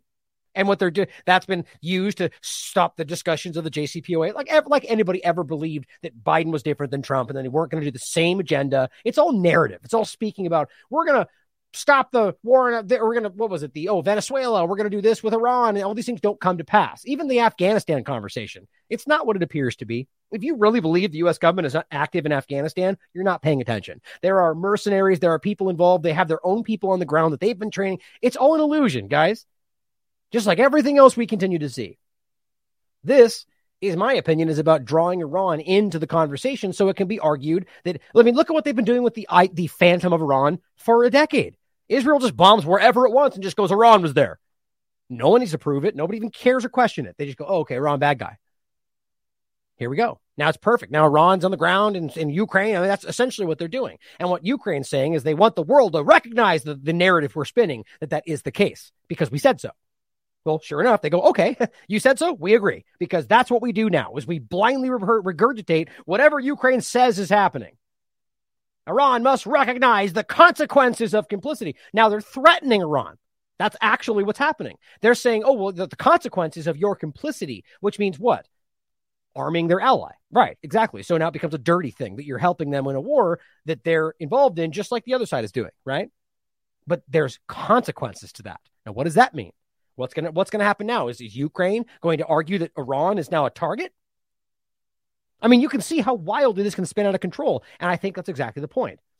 But here's an interesting part about this: is they're trying to draw Iran at the same time they're arguing that there's all these like they're they're literally stoking divide in Iran and trying to pretend like there's they're making it, they're trying to, I guess, try regime change. I don't think it's actually working. I think people can see that it's not what it appears to be, especially Iranians. That's how I think they've lost their influence, the US government around the world in a really obvious way. But as Hadi points out, as they're screaming about these people that are doing bad and claiming it's just eh, it's freedom protests, exactly the opposite of when, you know, Trump says good people on both sides kind of a thing that we have the example of people being burned alive in the streets in Iran, and they're like fighting for freedom. We support that. It's like it, it could be some of it, and I do believe it started that way, but I don't think that's what's happening now, as Robert's written about, as he points out here. Massive, millions of patriotic Iranians in 900 cities. it's crazy. Are taking the streets, and this, by the way, was on the fourth to mark the anniversary of the U.S. embassy takeover and to oppose the violent foreign backed riots. Because they clearly see this is a U.S. Saudi kind of manipulation. The media won't show you this. Anti government riots couldn't even fill one street. Look at how gigantic this is. There's a reason they're not showing you this. And they are standing up against this. And the reality is that this is the majority of people that can clearly see through what the U.S. has done in Iran in the past. That's why you see the woman funded by the CIA and a bunch of Kurdish followers and MEK being driven into the street to act like they're everybody in Iran. And the KJP types stand up and dutifully go, everybody in Iran, and we support them while ignoring things like this. And this is, it says this is how the Western Saudi funded and trained thugs attack Iranian police. Now, is everybody? No, I will not be as stupid as they are and do the same thing in reverse. I don't know if this is everybody on the street. But I do know, based on the research so far, that the, the majority of what we see in these big protests are quite violent. And that's that's reported by local people. It's reported by everybody except the media who wants to frame this as a freedom peace rally, right? Last Friday, these killers attacked three officers, the police. Right. So the, the, the authorities on the ground that the US government pretend they're fighting for with as the officer, officers retreated into the police vehicle, they called on the riders to stop. They were then beaten badly and repeatedly stabbed by these people. These are the people that the U.S. government are supporting. And in, in this case, this is what we're talking about. Is it everybody? I don't know. But these are some of the people involved with the protest that they're blindly supporting.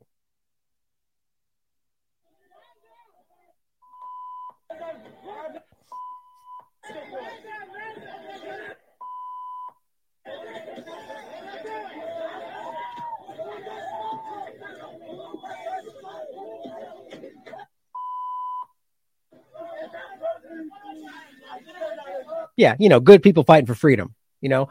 Now, the end of the day, people have their opinions, but what we're seeing here is violence. Belligerent, unjustified violence against a police officer who was trying to move, trying to go away. That's who, what they're supporting. And by and large, according to Robert, plenty of others reporting on this, is what we're ultimately seeing. Now, on top of all of this, guess what? Let's not let's pretend like it's totally not connected to the calls for Iran to be they're involved in Ukraine. The U.S. acts. The United States sends military aircraft towards Iran. That's meant to be a threat. After recent reports that Iran is preparing an attack on Saudi Arabia, and we already reported this. All this is spinning out. Of, none of this is verified. None of it. The United States sent warplanes towards the towards Iran, according to the Washington Post according to AZ geopolitics. And the reality is that this is meant to be a threat based on the narrative they're spinning by acting like, well, Ron's doing this and they're threatening that and they're doing this in Ukraine. Well, that's what you said. And then you're pointing at your own statements to justify more action. That's exactly like the FBI leaking reports to the media, then are pointing at those reports as proof, or rather as evidence that justifies their investigation. Well, the evidence isn't evidence because you leaked it to them. Then you pointed it to justify what you want. It's the same idea we are played by these people at every possible moment. Now, here, the point that I was going to tell you about Israel to finish this off. Now, this is the frustrating part about this. As they're all arguing, oh, we're fighting against bad guys and extremism and all the stuff they're pointing at, right? Oh, the evil right and their extremism.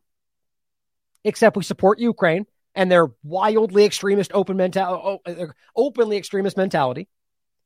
And they support Israel who just enshrine even more so that they are actively supporting the extremist mentality. Now, here's an important point to make. Like I always say, that we that just like in the, just like in any country you could point at that the government if powerful enough in, if influential enough can influence people to adopt their extremist views I, I've maintained for the longest time that by and large the zionist mentality is the problem here there's plenty of jewish people that do not agree with the government and in fact actively and aggressively speak out against the kind of things that they're doing. So to make this just about Jewish people is ridiculous. Now, but that being said, what we're talking about is a country in Israel, uh, occupied Palestine, but talking about Israel and the Jewish population therein, and as well as the people that are. I actually, as far as I understand it, most Palestinians, by and large, can't even vote in this context, or aren't allowed to in certain ways, or certain restricted. But the bottom line is, the vote, seventy percent plus, of the Jewish community absolutely voted for the extremist, openly racist party. So that has to be taken into consideration. That is just the reality. So ask yourself what that means, but realize that there's a lot of other people in there that do not agree with that. So the still the idea that we could just broad brush the, this or that is just it's it's meant to be div- divisive and it's meant to be what's the right word subjective, I guess, or just broad. Like they want to take include everything the same way that the the left or Biden is saying that MAGA is all this. It's the same thing. We need to connect the dots on how these same ploys are used around the world. But this is important. No, oh, oh, I forgot to grab those links. Uh, I'll, I'll grab as I go. Oh, they're right here. Perfect. Ah, oh, you've got to be kidding me. Ah, that's frustrating. Well, I'll do my best. I had it highlighted for those in the podcast, but I'm sure I could pick out the parts I wanted. I'm really, really, really trying to suppress my frustration. Okay. This was written on the 6th. Article entitled Netanyahu election victory will mean massive escalation in Palestine Israel conflict. Now it says the former Israeli Prime Minister Benjamin Netanyahu came out of Israel's latest round of elections with a comfortable majority over his center right wing adversaries, with the aid of fellow far right alliances as part of the Netanyahu bloc. Now it says, yeah, this election reportedly surpassing 70% of the people came out to vote. Now, of course, this is Netanyahu, Netanyahu, right? The uh, the person, the last person I want to see in power, who still right now is facing ongoing corruption charges and trial. Ask yourself how it's even possible, how it's seemingly been ongoing for an endless period of time, multiple corruption allegations, and now he's being reelected. What does that tell you? But the point is that he is going along with some very, very unsavory characters. Now, the point was, it says, oh, I'm realizing there's some weird text stuff right there. In any case, it says the Israeli prime minister and ruling party has meant that they must put themselves at the mercy of smaller parties and make concessions because of how their uh, co- coalition based system works. They, it says in order to Netanyahu's Likud party represents a far right brand of Zionism. They've and by the way, it's interesting, isn't it, that the they're rep, they're supporting the far right version over there, but acting like far right is the problem here, and Ukraine Nazis over there, acting like they're fighting white supremacy over here. Like, how do we know? This is ridiculous. Very transparent. In fact, the inverse. But it says uh, we're talking about the, the party religious Zionism.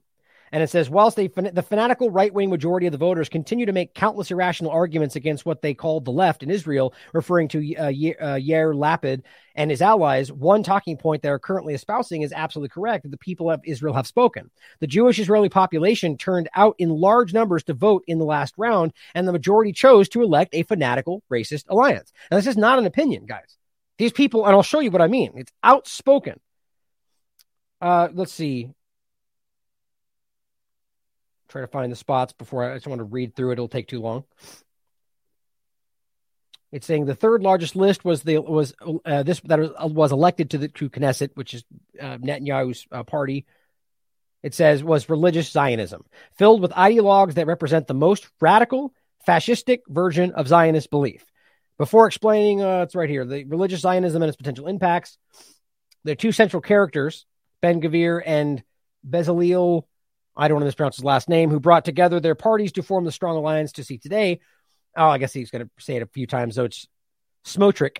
Smotrich of the National Unity Tkuma Party has called for segregated maternity wards. These are the, these are the people that your government supports while they're calling for equity, sustainability, and non-racism. Right? That's the reality. Well, of course, what it's interesting dynamic is we can see that they're essentially trying to act like they don't support Netanyahu, right? Or acting like some of these left individuals in the U.S. are upset about what happened in Israel. But the point Robert makes in here is that it's obvious this was where it was going, and they knew this, and they've supported it up to now. But they make these kind of false arguments about why they're upset about it now. But it goes on to say he made arguments says they've called for segregated maternity wards to keep Jews away from Arabs. Openly, this openly discussed. He says that Jews are forbidden by God from selling property to Arabs. This is the party Netanyahu just won with.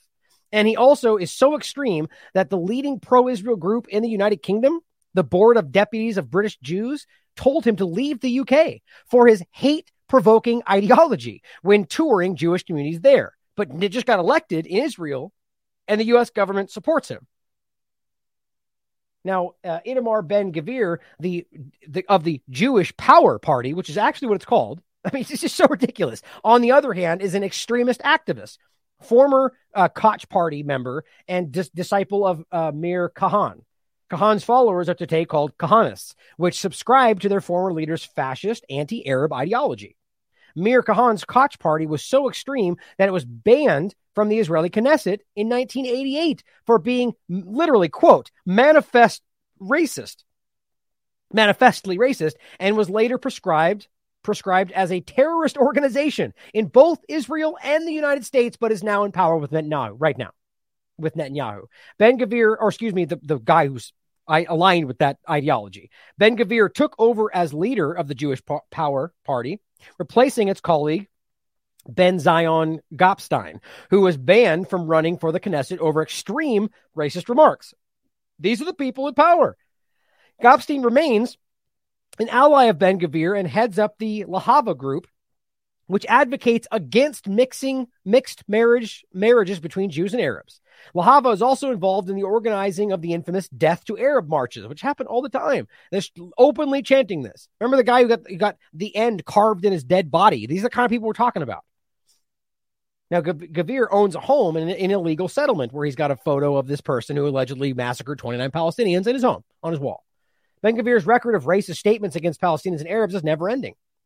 He's admitted to 50, indictment being indicted 53 times on charges from supporting a terrorist group to racism and violence against Arabs. The Jewish Powder, Jewish Power Party was labeled as quote racist and reprehensible by none other than AIPAC in 2021, if you can believe that.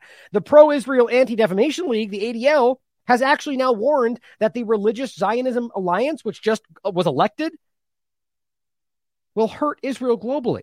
Why? Because it shows you what they're openly believing. Oh, outward racism towards the Palestinians. Ben Gavir and, and uh, Smotrich are, and just so it's clear, this is not my opinion, guys. This is stated that they're openly espousing these ideas. But for me to point it out and call that racist, then in turn gets me called racist. That's how Orwellian and broken everything is today. They're apparently they're vying for leading cabinet positions with Netanyahu's government which uh, it says which neither of them uh, seem to be backing down on, meaning that they will have a direct impact on Tel Aviv's policy.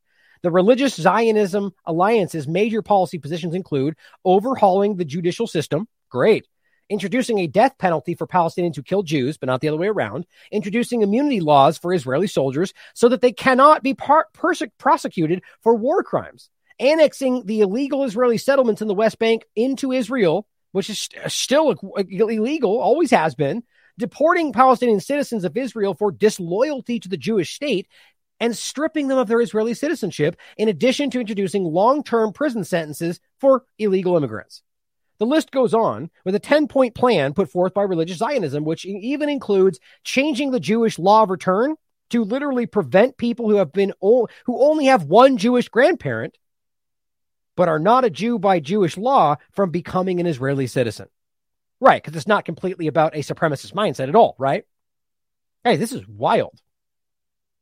You can check this all for yourself. I hope that you do. I'm going to leave it there just so I don't want to keep you know, trying to read through it all. But the bottom line is, guys, that this isn't. Oh, here, that, let me get the other one too. Just like that was what I was trying to open when I lost all my highlighting. Right here.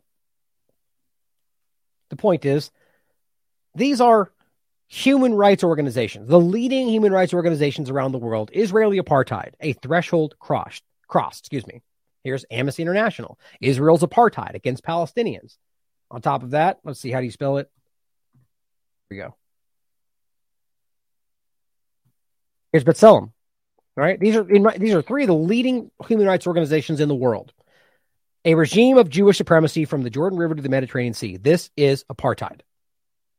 But apparently it's racist to point out what the leading human rights organizations are proving. This is this is what they support while acting like they're fighting these things around the world. We're being gamed if you believe that at all.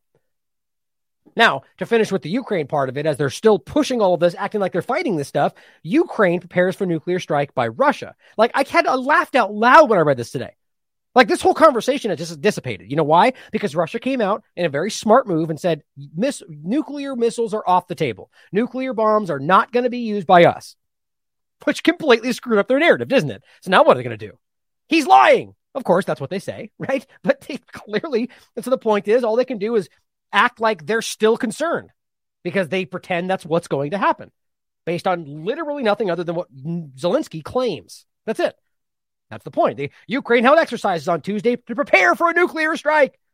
As fears about the use of these weapons continue to grow, why exactly would they continue to grow when literally the conversation's not even being had as much and he already pulled them off the table? Because they need this to keep the, the fear mongering going. Ukraine's western region announced its Telegram channel that drills were to be held to eliminate the consequences of a nuclear strike. So now we're holding drills to keep the narrative going because we're scared about things that are not happening. It says officials also discussed the use of personal protective equipment. Right. Because masks will stop you from dying a nuclear holocaust, right? But make sure they wear masks, though, right? Let's, let's not pretend they're talking about hazmat suits or even that, that, that would even do anything. The point is, it comes days after Putin oversaw his military carrying out nuclear exercises, they, they say, in Russia. which simply included the launching of missiles. Right. So that's them going nuclear stuff because we say that's what he wants to do. The bottom line is even the New, New Newsweek was forced to put the truth in here. The Russian leader has warned about his readiness to use all means available to fend off attacks on Russian territory. So you're literally saying his statement about how he will defend himself if you bomb him is him threatening nuclear war. Does I mean that's that that's the best you can do? Zelensky, Newsweek, media, government, that's pathetic. At the very least, lie. Say he threatened this, which is what you do elsewhere. No, he says I'll do whatever it takes to defend myself, and that's that's that's him threatening nuclear war. Got it. U.S. President Biden added to this. So understand that's that's what he says. I'll I, I said that from the beginning because it was the truth. All he said was, I reserve the right to defend myself. Whether the U.S. government says we'll do whatever it takes first or not, or whatever, we'll, we reserve the right to strike first with nuclear weapons. They still maintain that. Biden speaks up and says, Putin's not joking about his threats to escalate war. his threats by saying, I'll defend myself if you bomb me. That's what he just said. Here's his actual quote. And I read this before. He and he, this is being reiterated by Biden He's not joking when he talks about potential use of tactical nuclear weapons or biological and chemical weapons. Oh, you mean two things that weren't even mentioned? So he's not joking when he doesn't mention the things that you claim he's going to use. How do you possibly make sense of that? He says, because his military is, you might say, significantly underperforming. Ah, so you lie about what's happening so you can pretend that he's losing. Therefore, that's why he's going to bomb nuclear. I mean, it's just, it doesn't even make sense. It doesn't actually strategically even make sense. I don't think there's any such thing as the ability to easily use tactical weapons. That's exactly what Putin just said. But you just claimed he escalated the conversation is about to use chemical weapons because why not? Why not just throw in anything else too, right? Let's throw in some EMFs. Why not? Or excuse me, EMPs. Because he didn't say that either. You might as well claim he threatened those too experts at the University for the Study of War. Oh, great. Let's let the experts at the, at the university chime in. A U.S. Defense and Foreign Affairs think tank. Ooh, those are the, those, how, historically, what have they given us? They kind of tend to just toe the line, don't they? Because that's where their money comes from. Assessed this week that the Kremlin started this month to tone down its rhetoric. Don't you love this? So we need a paid think tank for the U.S. government to tell us what we all just saw that Putin said, I'm not going to use those things. So they then ask the experts, what do you think? They go, oh, he toned down his rhetoric, Bob.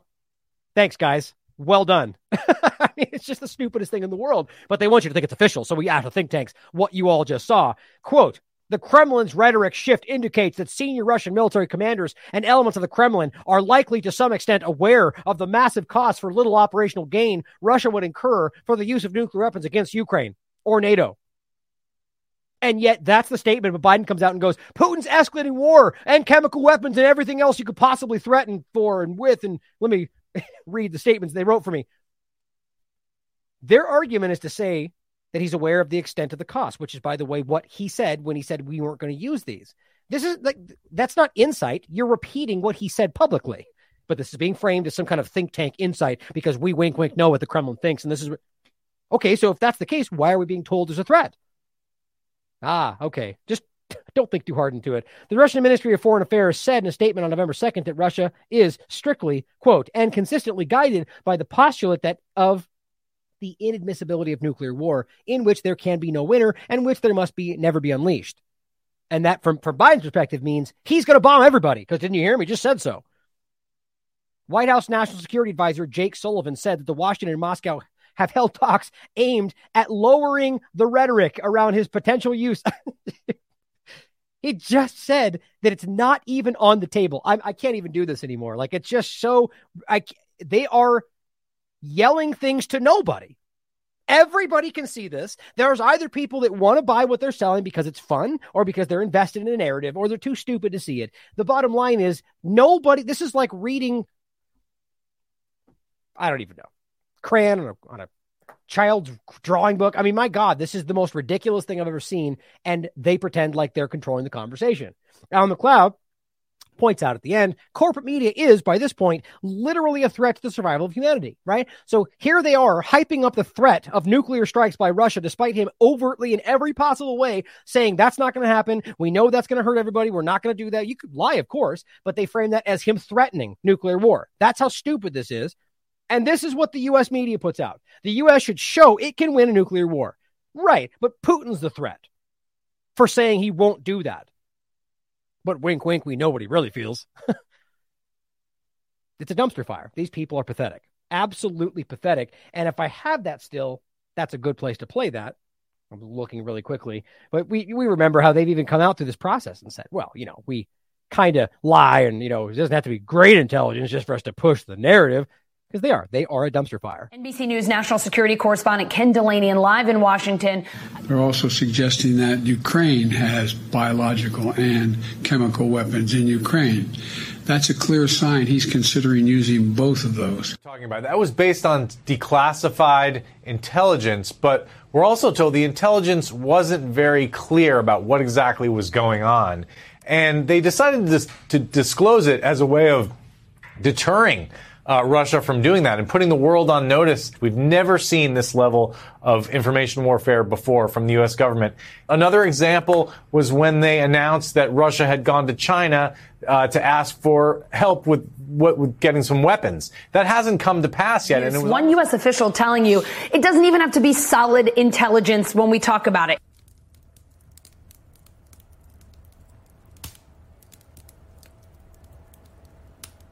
Yeah, pretty bad. You know, another way to say that is lying. Go ahead, Ken. Say it along with me. Lying. We lied about that to achieve what we wanted to achieve. That's also the way to say that, or the honest way to say that. How pathetic is that? I mean, like, like truly ridiculously pathetic. And this guy, Ken Dilanian, by the way, which the articles were on the screen for those in the podcast, where they've admitted working with the CIA. So this guy's just a joke.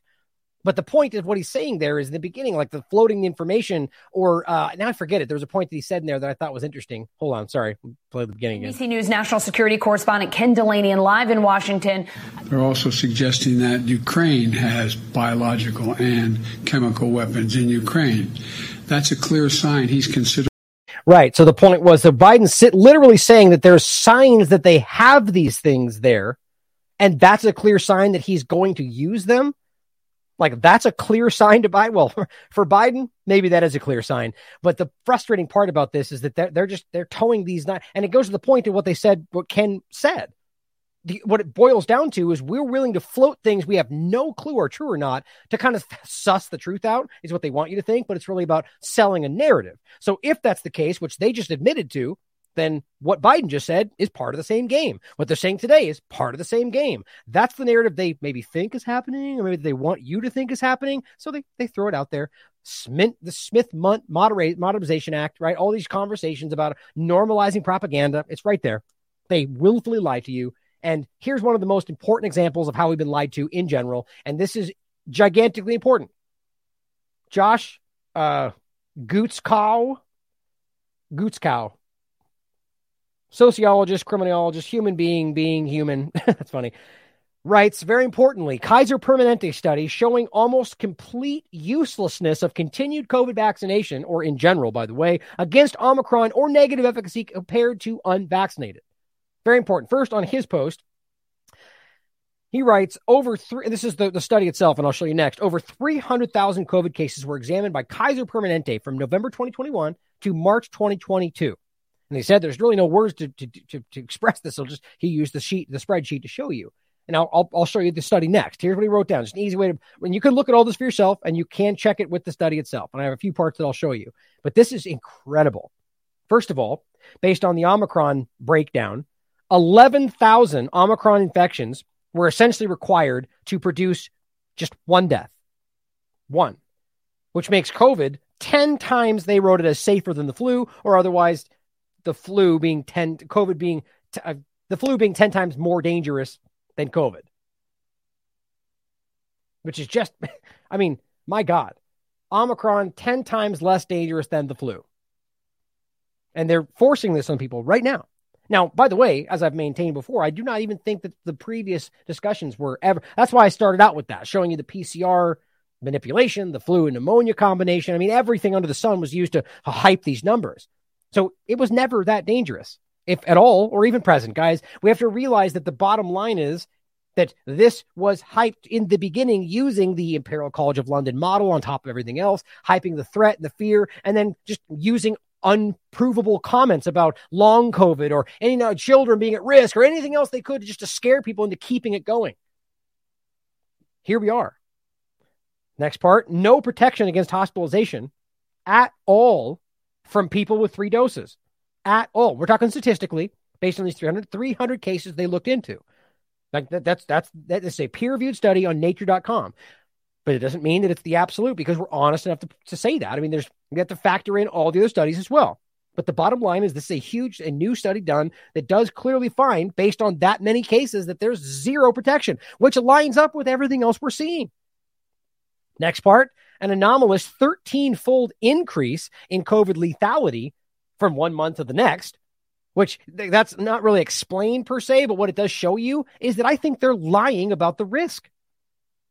I mean, you can you can question however you want, but at the very least, ex- exposes some sort of data problem, doesn't it? Now, I contend it's not a problem, right? Because otherwise, you would have seen similar problems in every other category. This was a choice, in my opinion, to make it look more dangerous. No survival benefit to COVID vaccination. No survival benefit to COVID vaccination. Highly significant increased ventilation among the vaccinated. And it says, um, oh, and then the main point right here.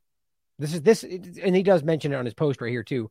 The bottom, he says, Kaiser Permanente study showing essentially complete uselessness of continued COVID vaccination against Omicron, and in a few cases showing superiority to remaining unvaccinated. Now that's what it says here, in my opinion. And it doesn't seem to be just a few cases. June 8th, of course, you know, because you know, trust the science crowd ignores what they don't like, and that's why it's from June 8th, and we're only just finding it. Clinical outcomes associated with SARS-CoV-2 Omicron variant and the other variant subvariant infection in Southern California. It says epidemiological surveillance has revealed decoupling of COVID 19 hospitalizations and deaths from case counts after the emergence of Omicron, uh, severe acute respiratory syndrome, coronavirus 2, SARS CoV 2 variant globally. What does that mean? That the surveillance has shown that the risk of death and hospitalization from COVID has decoupled, disconnected itself from association with the cases. Meaning, that if you get sick with this as a case, there's no connection to increased risk of hospitalization and death. That's what this study finds. That kind of seems to indicate that it might not even be what we're talking about, doesn't it? How do, how do you possibly decouple the, the, the, the problem from the outcome? It's a good question. It either means that it's basically benign at this point, or there's some kind of weird problem going on that we're being lied to about. But the next part says here we show that Omicron variant infections were associated with substantially reduced risk of progression to severe clinical outcomes. So even if you buy their narrative to now, the point is that right this moment, there is literally no, just, no justification to taking something that increases your risk of myocarditis, exp- 1 in 3,500 for Moderna's discussion, if you have basically no risk. Then it goes on. This is the most important part to me. This reduced severity could not be explained by differential history of prior infection among individuals with Omicron or Delta variant infection and was starkest among individuals not previously vaccinated against COVID. So the point is the reduced severity was the most stark, the most apparent and obvious in the people who didn't have injections. Well, what do you know? It's exactly what we've been saying. The people that aren't injected are faring far better. The people that are are having an increased risk and problems. The point is, this is just in the context of the low, relatively low risk Omicron for anybody problem, right? So all that's showing you is the people, whatever risk they claim is for Omicron is just a lot higher for those that have injections, but in general, low risk for everybody. But that doesn't factor in the waterfall of increased problems that the injection are causing on top of that. The um, the myocarditis, pericarditis, blood clots, strokes, heart attacks, Bell's palsy. I mean, you can go on forever. And the point is, all these things are being shown. And then on top of all of that, there's unexplainable SIDS and SADS and MSI, MISC, and all these things they pretend we don't know about. Fibromyalgia, things we can't prove are even there, but we're just lumping things in together. All of that is the problem. That's the real risk, and it always has been, in my opinion. These injections are being called what's happening today, and that's the problem. Is these people are struggling. Now, maybe that's part of what's factoring into this, and they're not factoring that in. I don't know. But at the end of the day, if you have no injections in your body, based on the study, you are faring far well. And most everybody is not really at risk from COVID. So you're injecting yourself with something that wildly increases your risk because you were played. Lower risk of severe clinical outcomes among individuals with Omicron variant infection should inform public health response amid establishment of the Omicron variant as the dominant lineage. Low risk of severe outcomes with people with Omicron variant infection. It's what's happening right now. They claim, anyway. Read it all for yourself. Bottom line is, we're being lied to, and every single day, more peer reviewed research comes out that says blatantly what they're saying the opposite about on the current discussion on corporate media right now. How they even pretend they can maintain the, the mantra of trust the science is beyond me. I mean, it's pathetic. There's by far more studies right now coming out showing this stuff than anything else they're saying. They just grasp onto that one preprint study that says the one thing they want, which is funny because that's what they were saying about us before, even though that's not what I've ever been doing. So I don't know what they were talking about. But as Dr. Clare Craig points out as well, really important thread. German intensive care data shows no residual protection. And the point is for people, the unvaccinated. Unvaccinated people disappearing from intensive care units. What do you know? In January 2022, in this case, now I you, I would want to dive into this to, to to basically find out whether or not these patients were actually there as unvaccinated or if they had one shot in their body and so on, right? Because you know that game is being played. But it's the second part that's important. But it says in January 2022, 60% of COVID patients in intensive cares were unvaccinated. But that wasn't the case, by the way, in Ontario. I can I prove that every day. So she, this is just one area they're focusing on in Germany, I guess. Either way, though, it says now, today, 88.4% are vaccinated. Now they're going to play the game where they say it's because everybody's fully vaccinated. Well, okay, then if that's the case, then why wasn't it like that in January? Right? It's it's just doesn't. You can't just play it however you want and accept what you want when you want to. The problem is obviously that right now, by and large, the people with injections are having the worst case problem, and I actually don't even think it's because of Omicron. I think it's because of what they put in their body. And I think you guys agree with that. Either way, this is obvious, and here is what Geert Vanden Bossche just wrote. And I think he called this. I'm skeptical of anybody in these positions, but the bottom line is he called this and it seems to be happening. November 2nd, he writes, My last and desperate call for action as Omicron now causes fast and large scale immune escape in vaccinees. Now, I know the ones that believe that they, you know, there's nothing there, which is a valid concern right now that I consider myself, would call this as shill and fake and whatever else. And you might be right. But before you just dismiss it, just listen to it and consider it you know, always being question, you know, questioning whether you also could be wrong. That's just intelligent.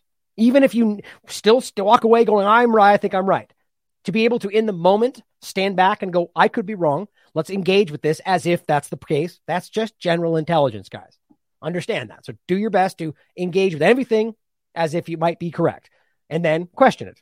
That's the reality. Now, this is interesting because what we see happening, at least on the narrative, weirdly like the secondary narrative. The point is that they're, I argue eventually this is going to come out where they argue it's a problem, they blame it on somebody, maybe Trump. Regardless, of getting too deep in meta on the whether or not. But the point is simply that he's arguing that the Omicron discussion and the vaccines they continue to give, and he was pr- very uh, it was pointing at the bivalent real early in this conversation and saying that the bivalent was going to do this, right? He says in the past, it, it is past five past 12. My last and desperate call.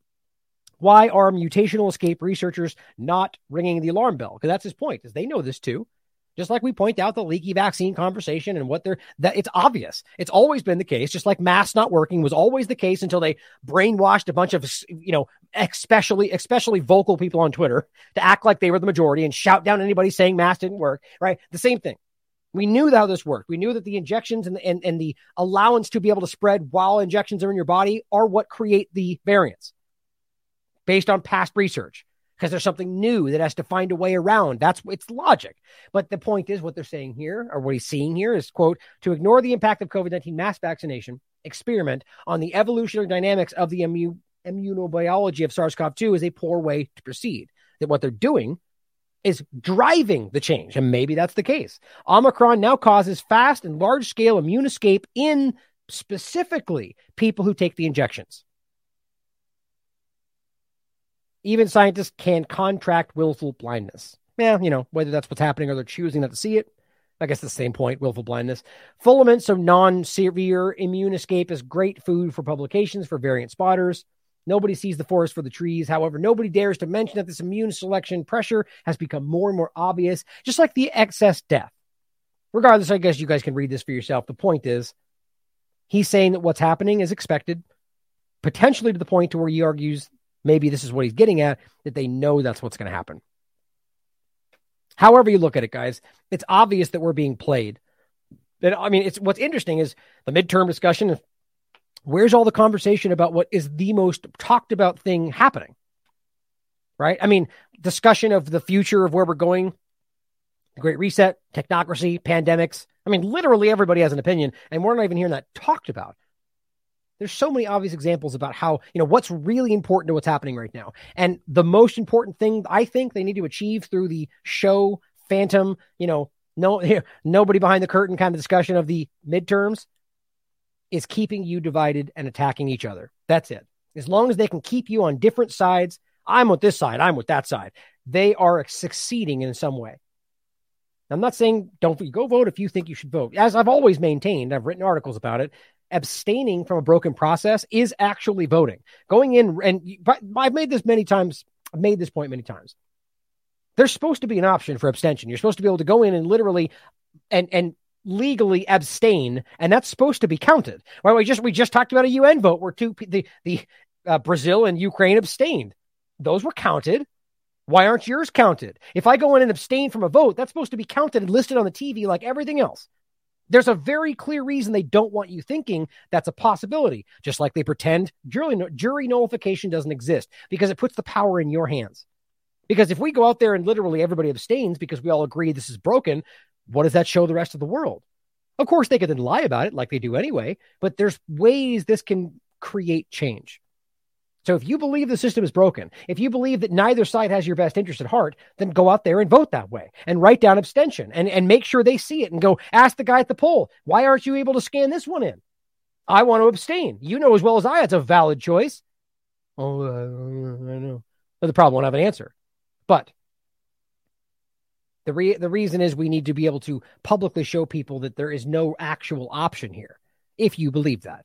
But do what you believe is right I think at the end of the day, as long as you're speaking the truth and standing up, I hope you will eventually see what I think I see or what I know that I see. But what you know, you should question me as always. I hope that people will eventually realize that the the power game that's being played here, it's ultimately about cons- you consenting to allowing these people to make choices on your behalf. And if you look around the world and see what they've done with that, whichever side was in power, just go back 10 years, go back to 12 years. It's, very clear that they one don't care about people and lives and the things they pretend to get you to vote for them and on top of that they use your consent right the authority they act on to carry out things that would make that would keep you up at night if you truly understand what people have reported about what happened in iraq afghanistan venezuela bolivia syria every one of these places i mean is horrific just ask some of the journalists that actually choose to report on it look at who they're funding right now in ukraine both sides. I hope people can see through it. I love you all. As always, question everything. Come to your own conclusions. Stay vigilant.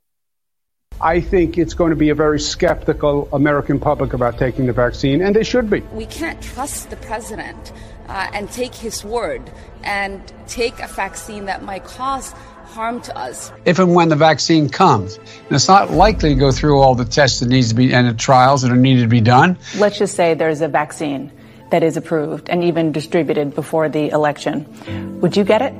Well, I think that's going to be an issue for all of us. When we finally do, God willing, get a vaccine, who's going to take the shot?